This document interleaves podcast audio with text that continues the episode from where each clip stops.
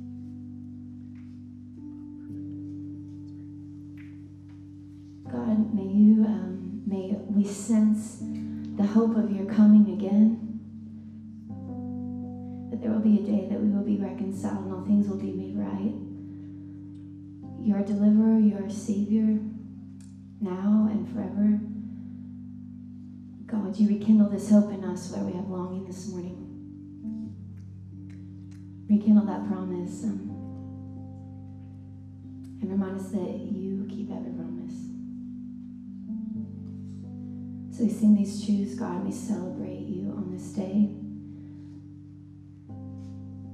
Turn our hearts towards you this holy week. Let's sing this together.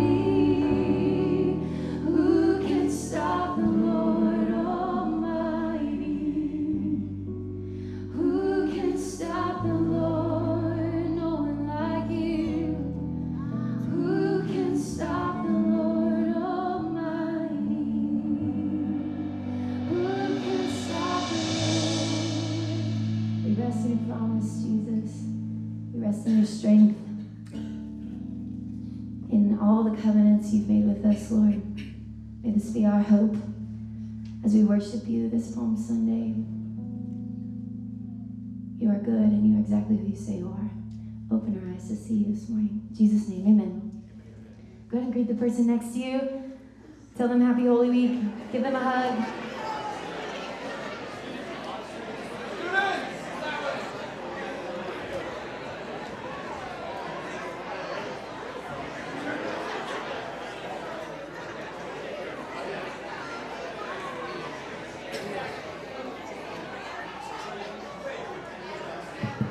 Students can be dismissed. Follow Ryan.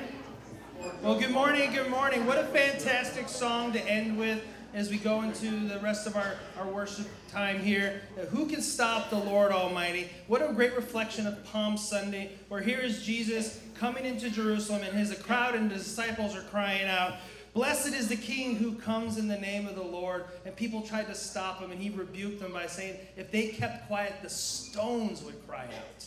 It just brings chills to me every time I think about it. When we worship the Lord, we're worshiping the creator of the heaven and earth. So I'd like to welcome you this morning. My name is Ian O'Meara, the director of Community Life. And I'm Monica Disselkoen, a member here at LJCC, and you'll oftentimes see me up on the praise team. Monta- Monica is a fantastic volunteer. Her and her husband Craig, they serve all the time. They were here yesterday serving. Uh, just a fantastic couple. We just really appreciate all you guys do. Give them applause. Not that that's why they're doing it. They're doing it for the Lord Almighty, but we want to, people like to be appreciated, and we just want to appreciate all that you guys are doing. If you have your bulletin, go ahead and take that out. On the inside cover is our prayer and connect card, and there's a pen in the seat back in front of you. We're a church that believes we are better together, and we are rooted in prayer. So if you have a prayer request, no matter how big, no matter how small, put it on there. And if you just want to let us know you're here, just go ahead and mark your name on there, and the ushers will come by after the sermon, and they will collect those. Last week, we had um, an awesome women's retreat where several of the women from this congregation were able to go and just be able to have community and dive deeper into God's Word. And so we welcome you um, to come back on the 28th to hear some of the testimonials from that weekend. I'm definitely partial to the one on the left of the screen. That's my wife. Fantastic. But yesterday, we had an amazing event. Who was here yesterday? Who was here yesterday? the first service, we had Ryan screaming out, so it was just made it all that more impressive. But yesterday, we had our Easter block party. Over 850 people came onto this campus. We had over 100 volunteers. It was a fantastic event. You'll hear more about it from Pastor Steve when he comes up. But it was just great to see the community come onto our campus for the name of Jesus Christ. Uh, so going into Holy Week today with um, Palm Sunday, we look forward later this week uh, to being able to um, remember Jesus' journey to the cross on Good Friday. And so we invite you to come back Friday. Uh, we're going to be having a service from 6.30 to 7.30. Uh, there will be some childcare provided for infants through kindergarten, and otherwise it's going to be a family-friendly service as we remember um, everything that happened on that Friday. And we also invite you to come back next Sunday for Easter. We're going to be having three different services. 8, 9:30, 11 a.m. Different times than normal. So if you show up at 9, it's going to be kind of an awkward in between. So just make sure that you have those different times kept in mind. And this is a great time to be able to invite other people to come in. Um, Easter is a time when people are highly seeking out churches, and so we have some invitations that you'll be able to find over there in the foyer to just pass out to people that you know. And with that, at the end of the month, we're going to have a fantastic class called What's Next. If you're a new Christian or a non Christian, or if you're just stuck in your faith, this is a great opportunity to come to this class. It's going to be a, a discussion after the second service on the 28th. It's going to be hosted by Diane Jemet and myself. And it's an opportunity to ask those questions. Ask questions about God, ask questions about the Bible, ask questions about your faith, and just have that discussion. And the best part is, it's going to be a community event where we're going to have lunch served. So please RSVP, RSVP that's the word respond s'il vous plaît to that as soon as possible so we can get that um, get that food ordered and get ready for it. But if you know people or you're inviting people to easter this is a great event to follow that up with. Like i said earlier we're a church that's rooted in prayer. So let's take some time to pray. Will you pray with me? Dear lord we just thank you so much. We thank, thank you so much for all that you're doing for us and have done. Lord as we reflect on today of you entering jerusalem for the purpose of dying on the cross, Lord. Help us to keep our eyes fixed on you, the author and perfecter of our faith. Lord, when the swirlings and whirlings of life get us down or they bring us up, Lord, that we would always look to you. Lord, we thank you so much for all that you're doing in this community. We're proud to serve you here. Lord, help us to be that light in the darkness, that gospel that brings the good news that refreshes the soul. Lord, we thank you for all that you're doing. In your name we pray. Amen. Well, I want to invite uh, Shaun and Claire Ferguson to bring up Austin Leroy uh, Ferguson and uh, Bennett Paul right now. We uh, are delighted to welcome them and to uh, baptize you too. Come on over here. Step right over here. Can we have just a collective, oh, oh, yeah. That was for you, Claire. Now for you, Shaun. We like it. Yeah. Uh, wow, we baptize people throughout the year uh, children, babies, adults. Uh, sometimes it's down at La Jolla Shores. We had 100 people down there uh, last spring uh, in wetsuits. Um, uh, sometimes it's adults here. We sprinkle water on them, and, and we, we baptize these little ones too. And so, uh, what's the difference? When you have people who can articulate their faith, they, they confess their faith and they're baptized. When we baptize these babies, obviously they can't confess their faith. And if you've come from a Baptistic background, you might say, well, gee, how can you baptize a baby? Uh, just watch us. We'll do it right now. Um, what we're doing is we're recognizing the covenant that exists between uh, uh, uh, Claire and, and Shaun, mom and dad, uh, in this family. That's the covenant that God has invited them into. And uh, in that covenant, then, we raise our children. And so our children don't grow up as little pagans until one day they say, hey, bing, I'm going to believe in Jesus.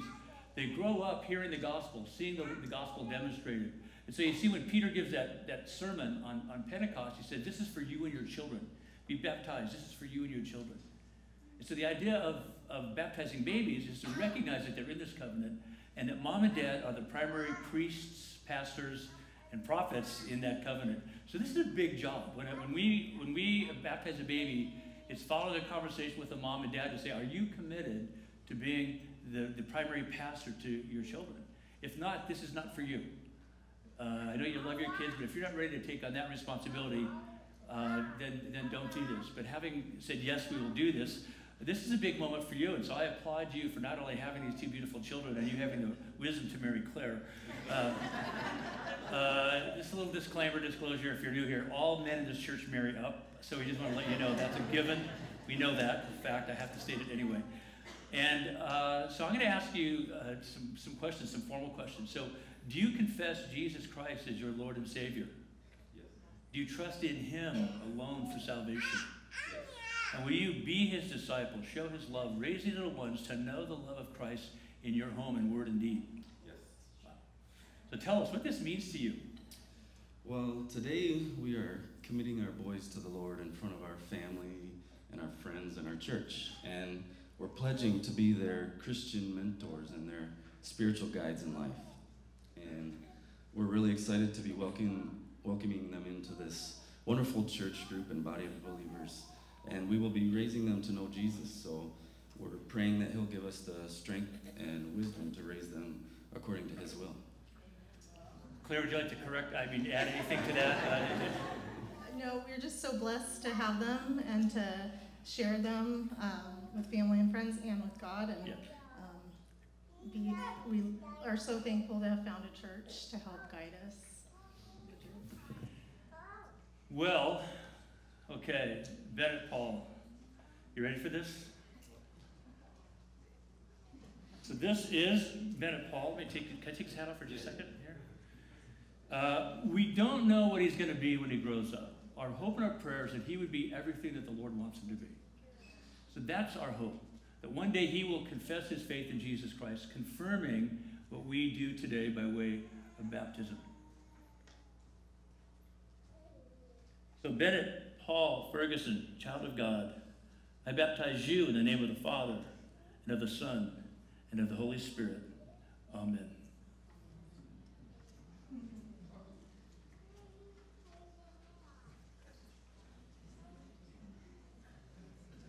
Okay, well, this is Austin Leroy Ferguson. These are well fed babies. this counts as a workout. Okay. Austin Leroy Ferguson, child of God, I baptize you in the name of the Father, and the Son, and the Holy Spirit. Amen. Lord Jesus, we pray for this family. We thank you for the gift you've given them in marriage. We thank you for the gift you've blessed uh, Shaun and Claire with and these two beautiful little boys. We pray that you give them everything they need to follow through on this high and holy aspiration and this high and holy calling to be mom and dad and, and pastors to these boys. We pray that we as a congregation would give them everything they need and support them in that journey, that process, that we would be their partners in this and, and we'd cheer them on as they do what you call them to do. May they grow in their knowledge and love of you, of one another, and of these boys. Uh, so we commit this family to you in Jesus' name. Amen. We have a statement we want to say to you. This is a very brief statement, just recognizing our commitment, our affirmation of you, and our commitment to you. So let's say this together, if you would.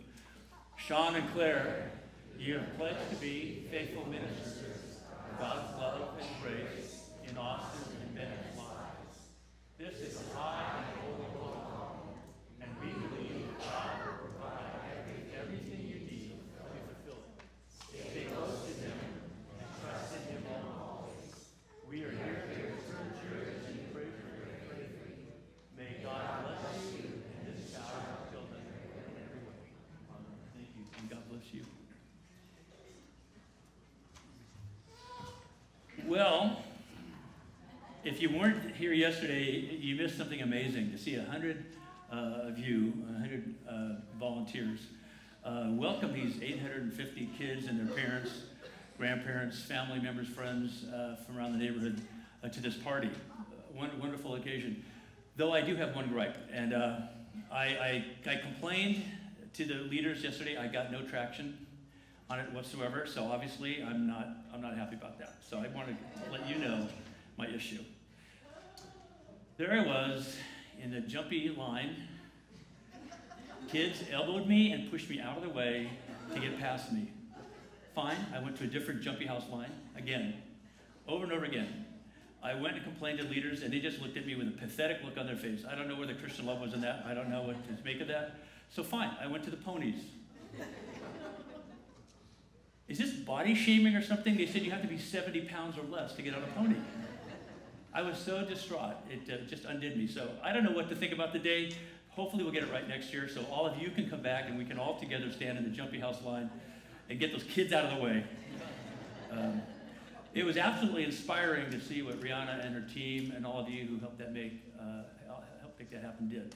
It was so neat to see people thoroughly enjoying a beautiful day and feeling like, okay, if this is what uh, Christians do, maybe I'm interested. Maybe there's something here for me.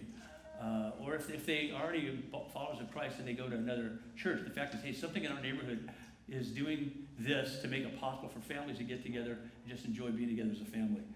Uh, this is the power of what the gospel looks like in very practical ways. Sometimes ways you say, well, how does that look like the gospel? When people step up in Jesus' name and do anything, there's the gospel. We earn the right to be heard. We build bridges. Uh, one, of the, one of the saddest things is to see that that's not the case. And I, I know that that makes the Lord weep. When we're so preoccupied with our own stuff that we don't ever see the possibilities of being His partner in His work in the world. So I thank God for the privilege of being able to use this property in a way that if, if, this pro- if we all went away and sold this and became condos, I think people in the neighborhood would say, gosh, I really miss it when that church was here because they did all these other things that, that were a blessing to me. That's, that's the hope of the people of God as a church. Let me ask you the question what makes you weep? What makes you weep? What brings you to tears? Uh, let me give you some examples. Some might sound trivial, some might sound important. Uh, this week, Magic Johnson wept as he resigned from being uh, the head of the Lakers, the LA Lakers. You think, well, okay, it's basketball, big deal it was a very deep and moving experience for him because he saw there's some things happening that had to change and he couldn't bring himself to make those changes. That's, that's one of the challenges of every leader is when you confront things, you go, oh my gosh, we've got to make changes. I don't want to be the one to make it. So he, in front of all these news people, he said, I haven't even told the owner of the team, Jeanie Buss, because I know I'll cry like a baby if I try to tell her that I'm leaving. So I'm just announcing it. And he was in tears. This big, giant man. He's not afraid of anyone or anything. And yet it, it moved him to, to, to tears to think, that there's things aren't things aren't right, and I, I, I, I can't make it different, so I'm going to step aside. It's a very sad moment for him. And if you're a sports fan, you understand that that's not just a trivial sports irrelevancy, but wow, that was a big drama for him and a whole community of people um, this week. Uh, for you uh, UVA fans, uh, you maybe were weeping tears of joy and delight that for the first time ever your team won a national championship. Uh, meanwhile, Texas Tech fans wept that they'd lost to UVA. So if there's any of either of you here, please just make up and have brunch together afterwards, okay? Uh, how about this on a larger world scale? Um, Isra- Israelis wept that Bibi Netanyahu won a fifth term. Uh, Israelis wept that Bibi Netanyahu uh, won a fifth term. Palestinians also wept that he won a fifth term. Now, some of the Israelis wept because they said, "Thank God, more free, more safety and security. Bibi will keep us safe. Thank God that, that he, he won, even if it was a cliffhanger, because we're going to be okay." Palestinians wept because they said, "Oh no, it's further out of reach to have a sense of, of, of peace in this land." Now, depending on, really- kind of, not even depending on your point of view politically, isn't it interesting the things that make us weep? When big things are at stake, it moves us to tears. From, from the sublime uh, freedom in your land to the, you know, the mundane and sometimes ridiculous, how a sports team fares. Um, I was with a friend yesterday who is a phenomenal man of God, and uh, he's in his last days of life, and so I anointed him with oil and prayed for him. And it was one of those moments that makes you weep because this man is, he, this man embodies the fruit of the Spirit. He's a man I hold in the highest regard, in the highest esteem. Uh, and I, I, tell, I, was able to tell him with, with uh, no exaggeration whatsoever there would be thousands of people lined outside his door if we allowed them to, to come and say goodbye to him before he dies. He's touched so many thousands of lives, uh, and he knows it, and, and, and, and, it evoked him to tears just thinking about that. He's so humble that he wouldn't want to acknowledge that. Uh, and so we were laughing and kidding each other about that, but at the same time, uh, standing in the presence of God together, realizing he's ready for his resurrection body. And knowing that he's, he, he has forgotten more about theology and the Word of God than I know. Uh, and when he's in church, he's sitting there with his Greek New Testament looking at me going, don't, don't do that. He doesn't do that at all. Uh, so, what makes you weep? What, what moves you uh, to tears? Second question, while you're letting that one float in your mind, what makes you smile? What makes you smile? Well, basically, we, we smile, we laugh, uh, we cheer at goodness, right? Whenever we see goodness, we say, Yes! I like it when goodness prevails. Uh, at beauty, uh, we smile, we see things that are beautiful, we say, Oh my gosh, those beautiful children. It just makes me smile. Uh, justice makes us smile. Oh, when somebody gets justice, even if it's been postponed, and they finally get justice. And then likewise, love makes us smile. It puts a smile on our face, love. Those things, isn't it funny? Those things also make us weep. Goodness makes us weep. When we encounter goodness in, in a world that's often too distracted and too busy to practice it, it, it gives us pause. We say, oh my God, it takes my breath away. I just saw some goodness there. When we see beauty, not just cosmetic beauty or beauty that, that says, look at me, but we see, we see people acting in ways we say, there's a beauty about this person in this situation that's, that's ennobling and inspiring. How about justice? Oh my gosh. Uh, this summer, um, uh, John Richmond will be with us. Some of you have heard him, he preached every summer for the last, I think, four or five years. He'll be coming back this year as our ambassador at large, overseeing all efforts on the United States, in the United States and around the world on behalf of the United States to promote human justice and to overcome human trafficking. Uh, he can tell you so many stories of justice that makes you smile and weep all at the same time. Think, yes. Uh, and so love, likewise. When you experience love, it, it makes you smile, but it also provokes and elicits big emotions. I remember a few years ago, this big guy, he's an attorney, a litigator, super smart guy. He was here with his girlfriend, now his wife. Their parents have two beautiful kids. And he was trying to sort out where he was with this whole faith thing. She was a believer. He was, I don't know. I might just be too smart for this. I might be, you know. And, and not arrogantly, but just, you know, really, I have all these questions. And one day in the middle of worship, he just started weeping. And, later I said, hey, how, what were you feeling? He said, you know what? It came out of nowhere. I was so, sort of embarrassed, but I thought, I'm just going to stand here and take it.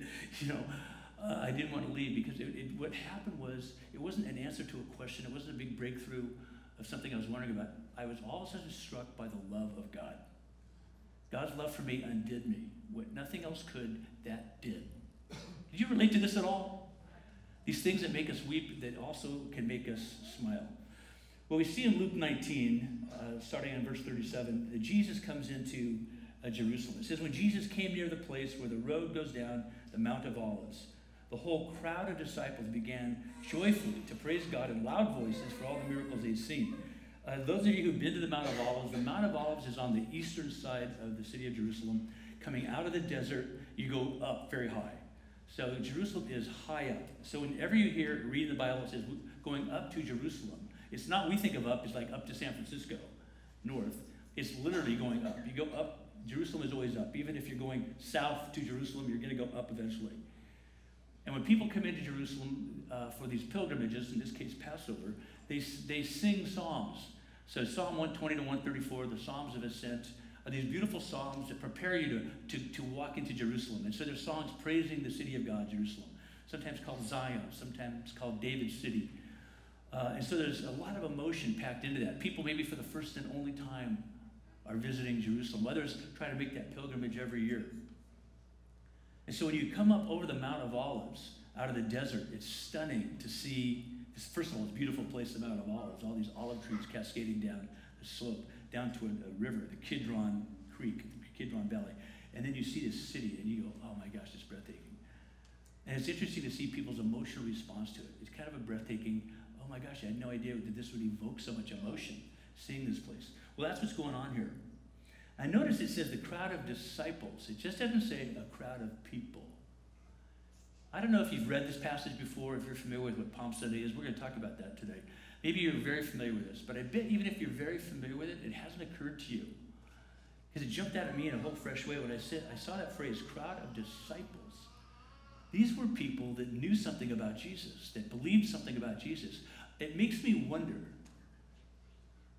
not to, not to insert something into the text that isn't there, but because it says they're disciples, I kept thinking, wow, I wonder if Jesus coming over the Mount of Olives and now making that descent down into the Kidron Valley and back up, back up a little incline into Jerusalem proper with his apostles, those close in disciples.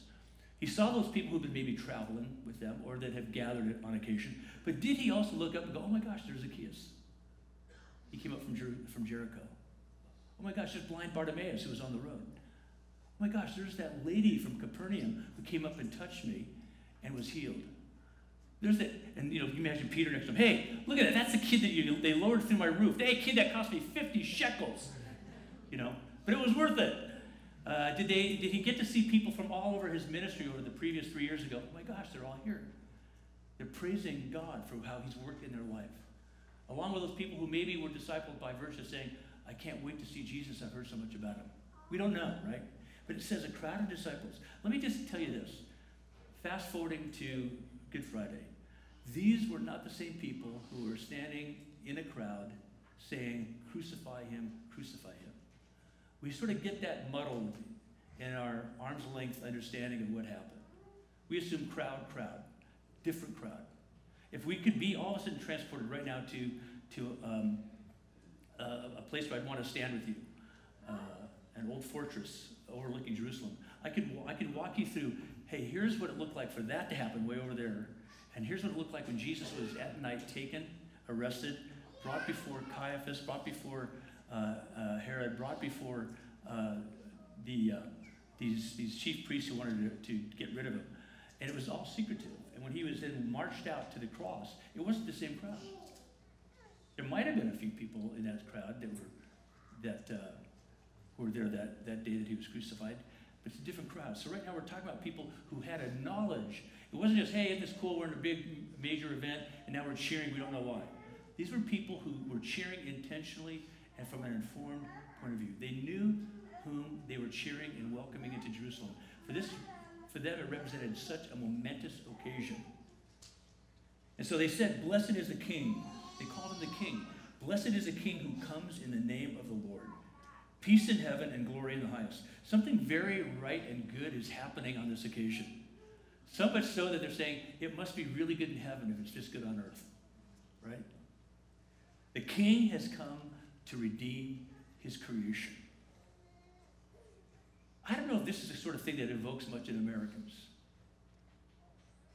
Uh, the people from UVA probably had the happiest day of their life for at least this week. if something great happened to you this week, some good news, some big breakthroughs for something you've been working and praying for, maybe you're going, I couldn't be happier. Uh, our daughter Lauren showed up with her little son Miles. They were on the way to LA. and Just got to see him for a little bit. It was just like such a wow, how fun is this? I couldn't be happier seeing Miles with Lauren and with um, the woman who they call grandmother, but looks like she just got out of college. And you know, all together, it's like, wow, this is so fantastic. Uh, these people had so much pent up yearning for God to put things right. I can only imagine the, the tears and the laughter and the cheers and all the going on at once on this occasion. But some of the Pharisees, these guys who were, you've heard this name bandied about Pharisees. I wish I had time to really unpack that for you. Because the Pharisees started out really, really well.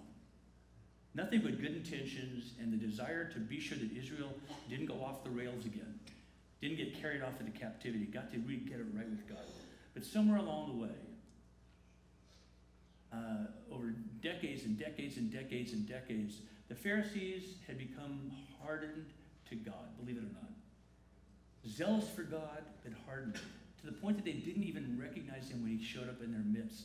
They resented Jesus' intrusion into their life and into their world. So one of the Pharisees uh, says to Jesus, Teacher, rebuke your disciples. This is so wrong. This is Passover. This is a holy pilgrimage. They're singing psalms of praise, expecting the Messiah, and you're allowing them to do this? Stop them from doing this. And Jesus says, I tell you, if they keep quiet, the stones will cry out. Do you think he was smiling when he said this? I think he was. I, I think because the moment, this is where the, this is the difference between me and you as smart alecky people who come up with something really funny to say. And Jesus would just say what's true and smile, and it would have the same effect, only better. Well, I don't know.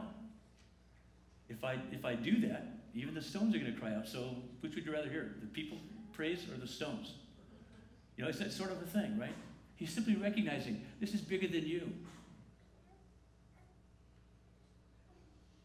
This is better than what you've offered them.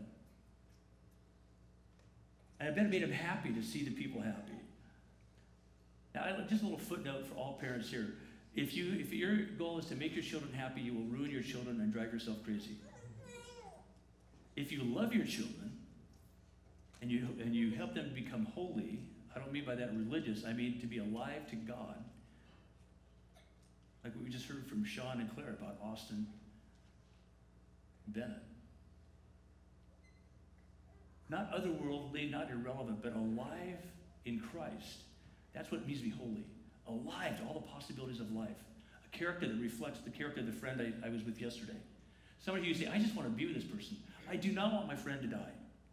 Nobody who knows him wants him to die. They want him to live forever.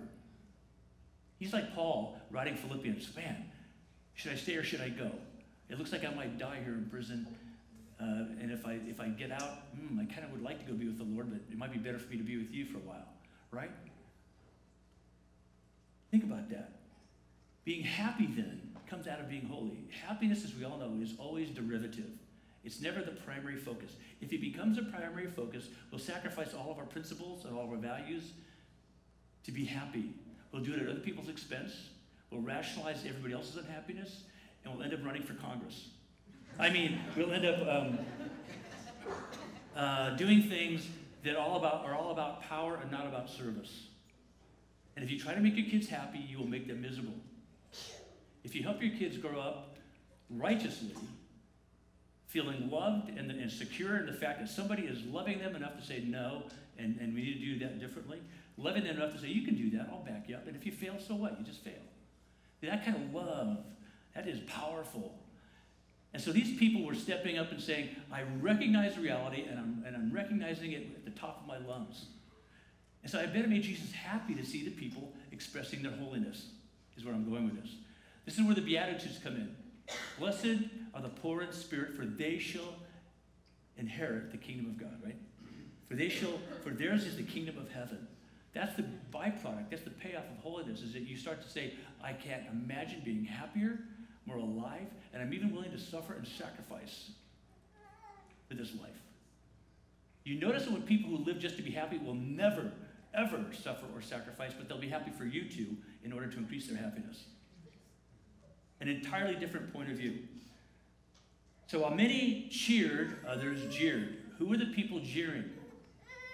The one who felt like Jesus is threatening their hold on power and control. He was disrupting the status quo in a way that was causing people to feel so alive, it was scary. And these Pharisees were scary close to people alive and responsive to God. And I'll tell you what, I'd take a person alive and responsive to God any day over anybody who's super religious. Religious people will suck the air out of the room because all, they're all about rules and regulations and rituals uh, that, that keep them tied up in knots. People who are alive to God, worship God, whatever rituals they embrace are a living ritual. Whatever rules they invoke are rules that will keep us on the rails in a way that allow us to live fully. You follow what I'm saying? So to be alive in Christ makes you what other people say is religious. To become religious makes you a person who becomes ultimately irrelevant. And so that's what's going on here. Some cheered, others jeered. I hope this encourages you just a bit because even God gets rebuked when he acts like God. You will be rebuked if you step up and cheer for God. And when you're rebuked, don't take it personally. It just comes with hanging with Him. Don't go out of your way to be obnoxious or, or rude. Don't, don't become arrogant. Don't shout people down. Simply be present to Christ in the presence of people. And sometimes you'll still be rebuked. Uh, don't be surprised if, if you are rebuked. And so as he approached Jerusalem and saw the city, Jesus wept over it. Jesus wept over it. And here's what he said If you, even you, had only known on this day what would bring you peace, but now it is hidden from your eyes. So, what a reversal. All the cheers, all the, the joy, all the, wow, this is the best day of my life. Jesus is coming to town. Um, and Jesus, no doubt, just so happy for the people. When he gets to see Jerusalem, it evokes this incredible sense of sorrow. What is going on here? What did he see that they couldn't see? What did he see clearly that they could not see? And so, as he's looking at them, so happy for them in this moment of recognition, he's also recognizing where this was going to go. When I was 13, it was, a, it was Labor Day, the day before I started eighth grade. Uh, I lived in a little suburb called San Jose. Uh, it's a Willow Glen, a little cute little suburb in San Jose, not far from Los Gatos and that part, you know, of San Jose. And so we're coming over the hill from Santa Cruz back into uh, the valley, and um, Highway 17, two lanes each direction. Uh, they call it Blood Alley for a really good reason. It's a super dangerous highway because there's so much traffic that goes back and forth. If you're on, on I, have been on a, on a motorcycle at 100 miles an hour and you feel like you're flying and floating. It's so beautiful. But if you put cars on it, it's deadly and treacherous.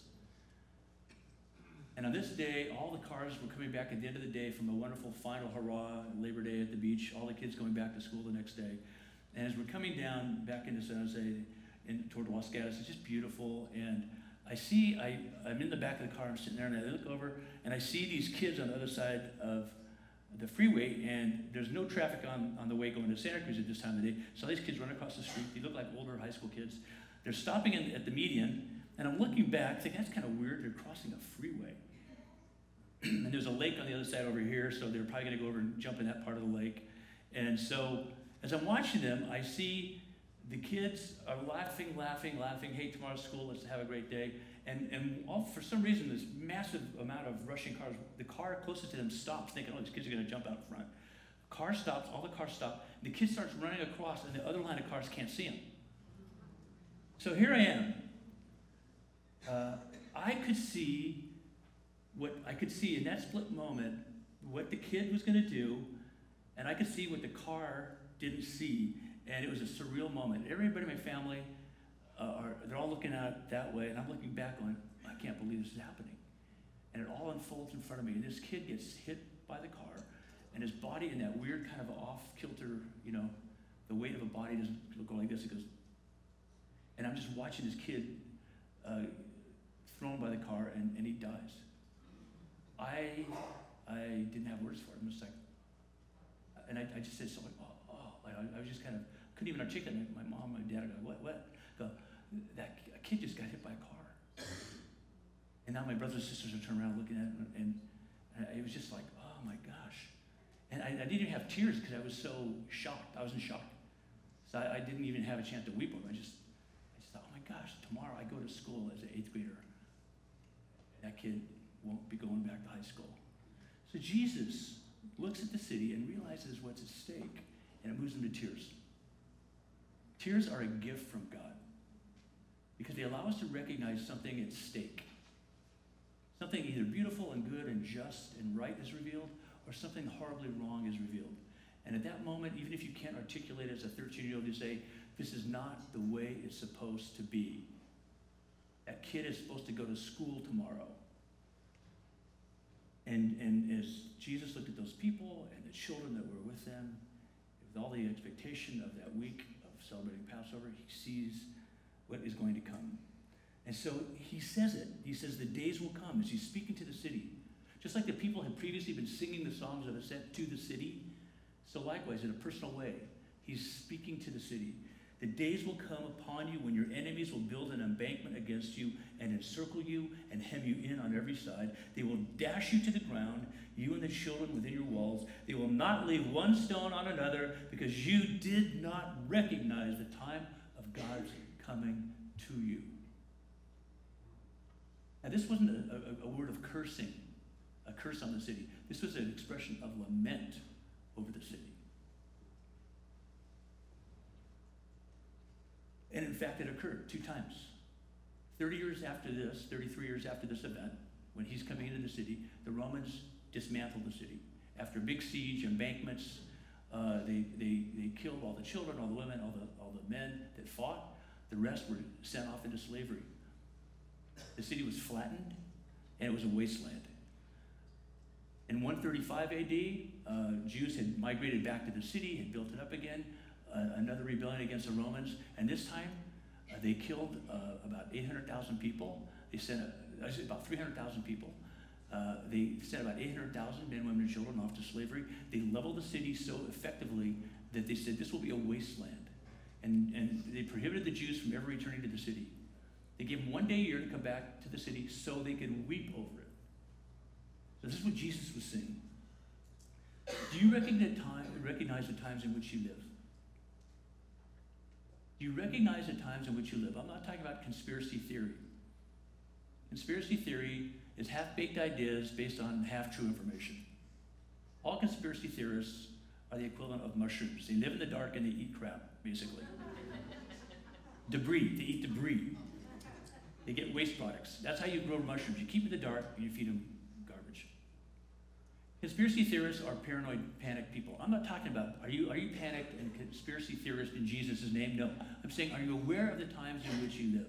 Do you understand the inherent beauty of this world, but in its fallen state, it's very dangerous and very violent, and people are suffering every day for lack of a clear sense that there is a God who loves them and has a better plan for them. What time is it in this culture? What time is it in your life?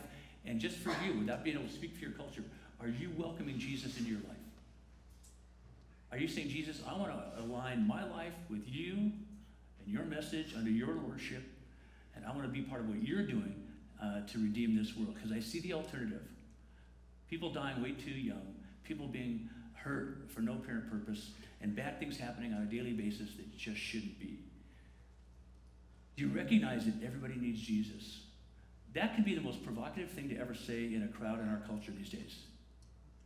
Do you recognize that everybody needs Jesus? If you want to get kicked off your, your news show, just at some point look out into the camera or into the microphone and say, hey, by the way, I was just thinking about this week. Do you know that everybody needs Jesus? Ah, you're out. Uh, if you're going to run for Congress, if you're going to apply for a job, and if they say, what's the most important thing for you? They're trying to get to know you. Hmm, I'd say probably the most important thing to me is that everybody needs Jesus. Gee, it's been great. This interview's been wonderful. We got to go now. Uh, just uh, stay, stay in touch with us.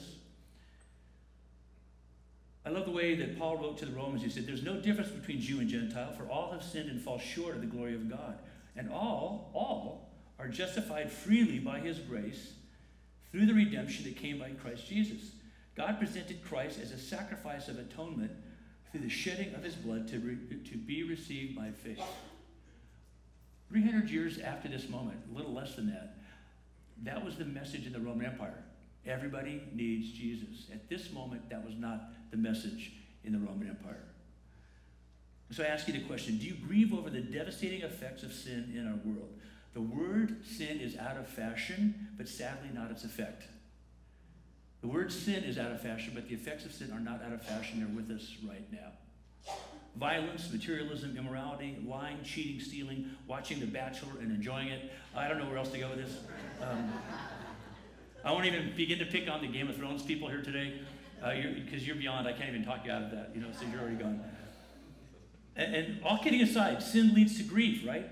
It causes us to grieve and weep over the lostness of where we find ourselves if we're honest about it. We grieve spiritually, we grieve emotionally, we grieve economically, we grieve physically. It puts us at great risk and robs us of life. That's what sin does. It makes promises it cannot keep. It sets us up to, to pick things that are illusory uh, and are not substantive. It's a head fake from the real message that there's a God and He made us to be in relationship with Him. So that was the message that Jesus was bringing. That's the message that we still wrestle with here. To capitulate to being religious is not the answer. It's about, again, being alive in Him. Again, Paul writes to the Romans, he says, For the wages of sin is death, but the gift of God is eternal life in Christ Jesus our Lord. This is not a call to religious living, it's a call to living and being alive in, in, the, in a relationship with the living God. Which brings us to the first reference to Jesus weeping. Because before entering Jerusalem on that first Palm Sunday, Jesus wept over the death of his friend Lazarus, who lived just on the other side of the Mount of Olives from which Jesus had come to enter the city. He wept over the death of his friend Lazarus. His Lazarus, his Lazarus had been in the, in the tomb about four days by the time Jesus shows up. Lazarus' sisters, Mary and Martha, pretty upset with Jesus. They, you know, if you'd come here earlier, maybe you could have done something. But the way that it worked in that day was that they buried you and uh, feet first, facing the outside of the tomb. And after three days, if you didn't come on revive, because they didn't always know if a person was really dead. And after three days, two, three days, if you were still dead, you were dead. And so it's fourth day, he's definitely dead. Why didn't you get here sooner?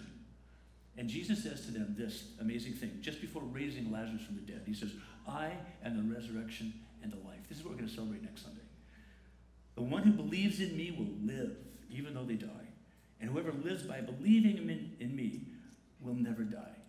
So then he raises Lazarus from the dead. What do you imagine Lazarus did after Jesus raised him from the dead? Do you think he ever had a normal day after that? Imagine sitting around with his buddies and somebody goes, Oh, it's hot, it's humid, there's bugs. How can it be worse than this? Can you imagine Lazarus leaning around going, You could be dead? You know?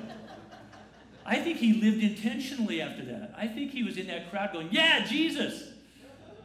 The guy goes, You know, you should tell those people to be quiet. And, you imagine Lazarus going, Hey, can we talk? Because, you know, a few days ago, I was like you, I was dead. I mean, I was dead, and maybe you're feeling dead. If you're not hearing this as the voice of life, maybe you're dead. And so, in weeping over the city and then entering Jerusalem, Jesus expressed God's heart for us all. Think about this there's a God who weeps over you. Think about the Roman gods and the Greek gods. They didn't weep over anybody unless they had missed an opportunity to mess with a, a mortal, make life difficult for humanity. And in his grief, he didn't turn away from us, he turned intentionally toward us. He didn't have that moment and say, uh, This is what's going to happen, and turn around and leave and go back over the Mount of Olives. And then look at the Pharisee on his way out going, You're right, just tell him to be quiet. There's nothing to cheer here, going to get worse. No, he didn't come as the honorary parade marshal for Passover the honorary Passover parade grand marshal. He came to rescue the city. Uh, we have a dear family friend who was the Rose Queen, and if you, she will not, she will admit it to nobody. She doesn't try to go, well, yeah, I was a Rose Queen. She will never admit it. And if you say, hey, remember what was it like being a Rose Queen? She goes, I don't want to talk about it. You know, I'm embarrassed to think I even did that. And uh, it was really a neat experience at the time, but now I look back and go, oh my gosh, you know. Um, but her family every year sponsors a parade on New Year's Day on their street. The street's not that long. And, and the only requirement for coming to the parade is you have to be in it. So every New Year's, Every year it gets bigger and more unmanageable, but basically everybody knows I am in the parade. So what happens is they start at the end of a small street, and really the whole street is filled with people by now. And they all, and everybody standing on the sides going like this, hey, hey, come on, we're not, we can't start the parade, you're not in it yet. And, and then there's some vintage car, this beautiful vintage car, uh, with the, the el- most elderly lady in the neighborhood sitting in it, and she's festooned as the queen. And prior to this, uh, my friends uh, will gather all the former queens for the last 20 years for breakfast, and they all talk about, well, when I was queen, and they all reminisce on their, you know. And the parade's all five minutes long because basically the whole time is spent organizing everybody to get in the street. And then they all start walking, and pretty much the first people in the line walk about five feet and they go get to the donuts in our friend's front yard. And so then they start eating and drinking, and, and everybody else in, you know, takes their you know, turn their time because they're all laughing and talking. By the time they all get there, they've been in the parade. Now, see, the wonderful thing is all, and the fire guys are there. There's a fire truck there. I said, hey, hey, how did you get the fire guys to show up? He said, they said, well, we invited them, and then just in case we told them that we had their phone number, we could call anytime. And I, I said, you have their phone number? Yes, 911. We just called 911, and they're going to come. And so the neat thing is, everybody who comes to this parade knows that my friends walk with Jesus. So they get what the parade's about. We walk with Jesus in a parade. We don't watch Jesus walking in a parade. That's the big message, right? That's the big message. And so Jesus comes to rescue. He becomes vulnerable, and through his vulnerability, he becomes powerful. He submitted himself to God, and God raised him up. He took on the form of a servant, a doulos, a, a voluntary slave. He emptied himself, and God lifted him up, raised him up.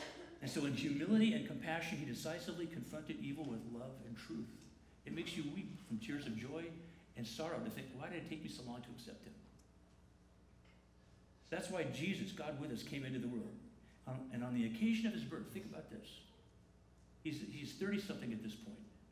30 something years previously, uh, on, on the night of his birth. Do you remember what happened? Five miles away in Bethlehem, some shepherds were in a field, and an angel appears to these shepherds and says this I bring you good news. I bring you good news that will cause great joy for all the people. Oh my gosh, that's what was fulfilled when Jesus came into Jerusalem.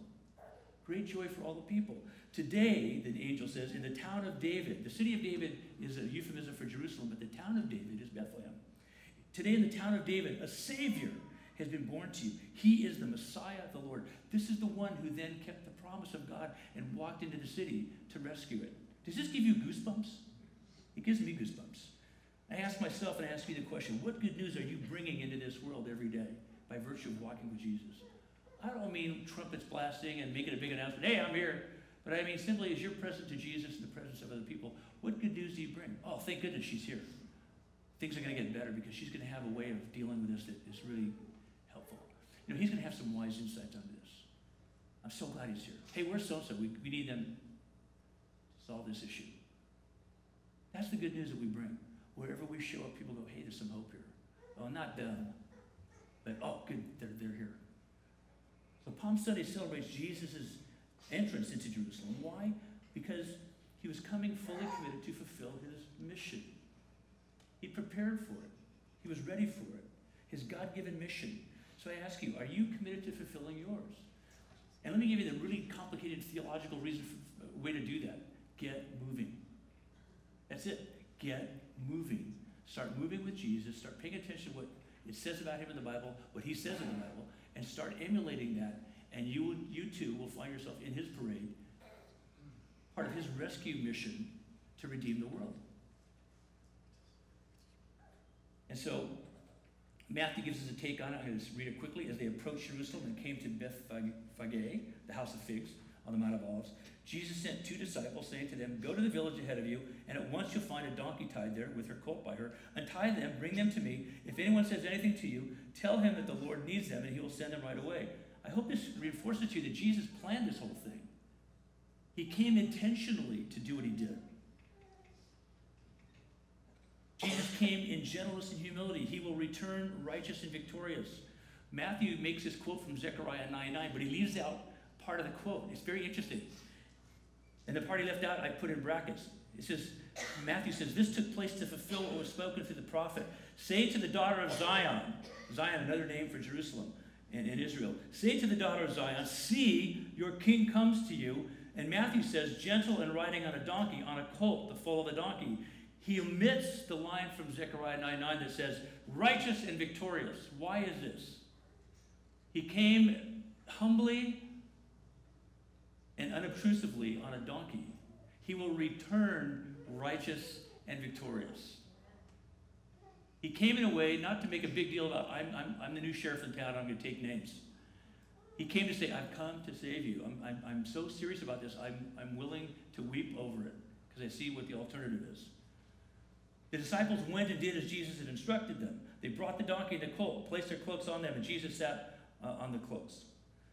So here's the key they started moving and they did what Jesus told them to do. Is this your strategy? If this is your strategy, things are going to go really well for you as you join Jesus in his work in the world.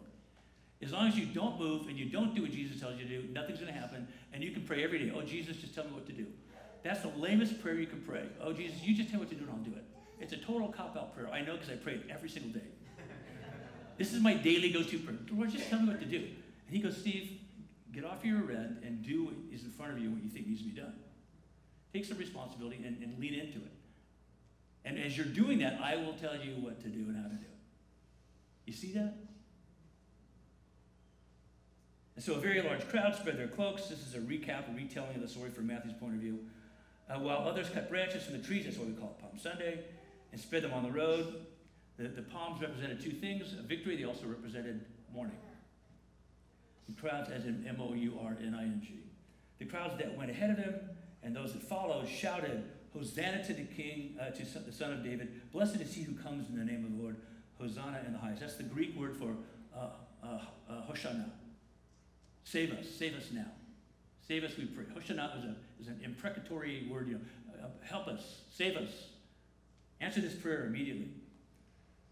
So here's how a Jewish follower of Jesus described Jesus' glorious mission. This is from Hebrews, a book that we don't know the author. It could be a male or female, but it was a really wise, Jesus driven, uh, now follower of Jesus person reflecting on the entirety of the Old Testament.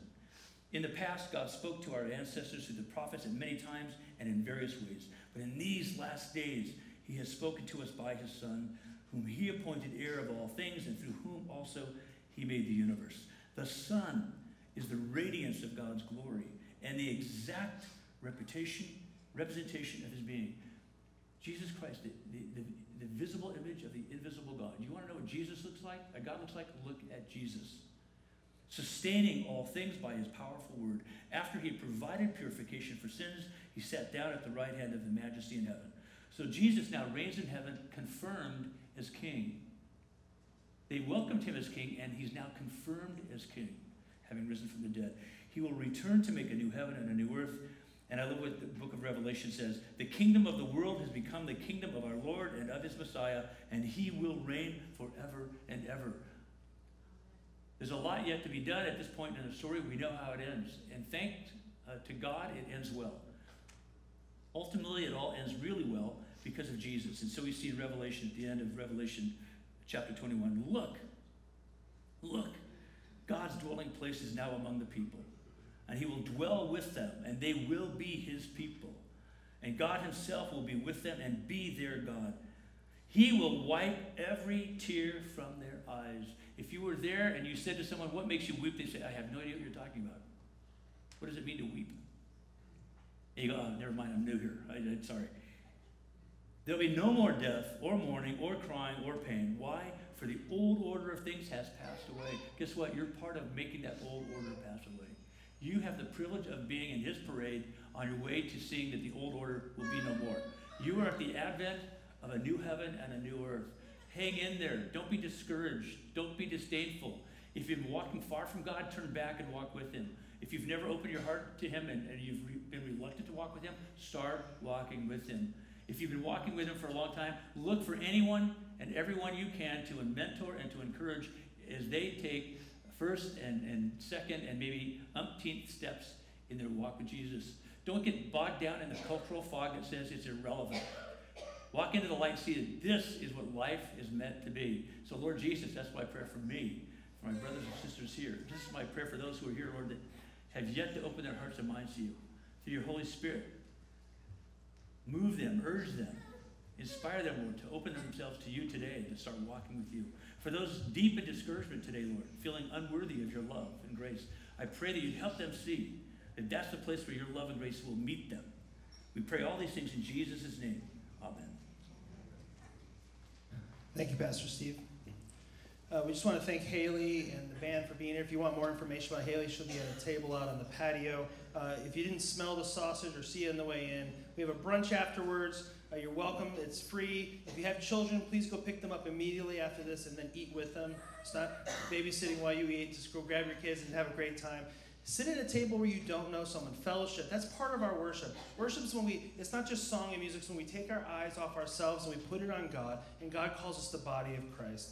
So, with that, we're going to ha- uh, invite the ushers to come forward to receive this morning's tithes and offering. This is a time where those who call LJCC home give back out of the blessings they receive and partner with the gospel in this community. So, let's continue our worship this morning with giving and song.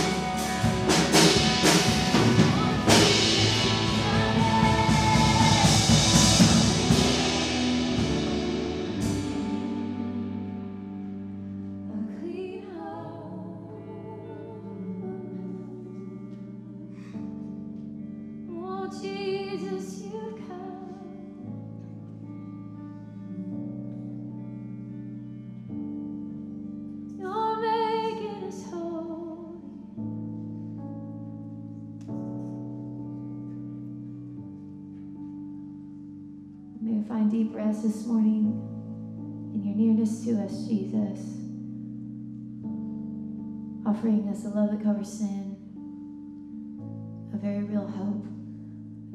God, from the weight that we feel in this world and internally, Jesus, you, you're the only one that offers a hope and a promise that's greater.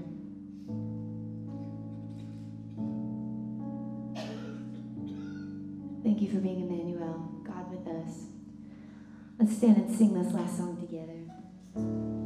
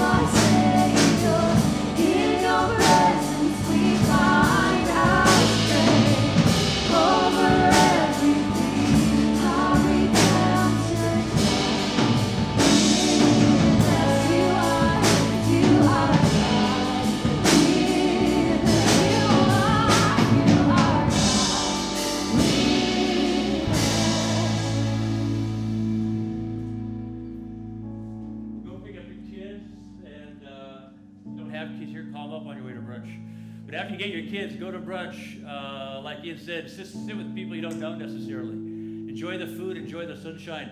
Most of all, enjoy the fact that you know the Lord.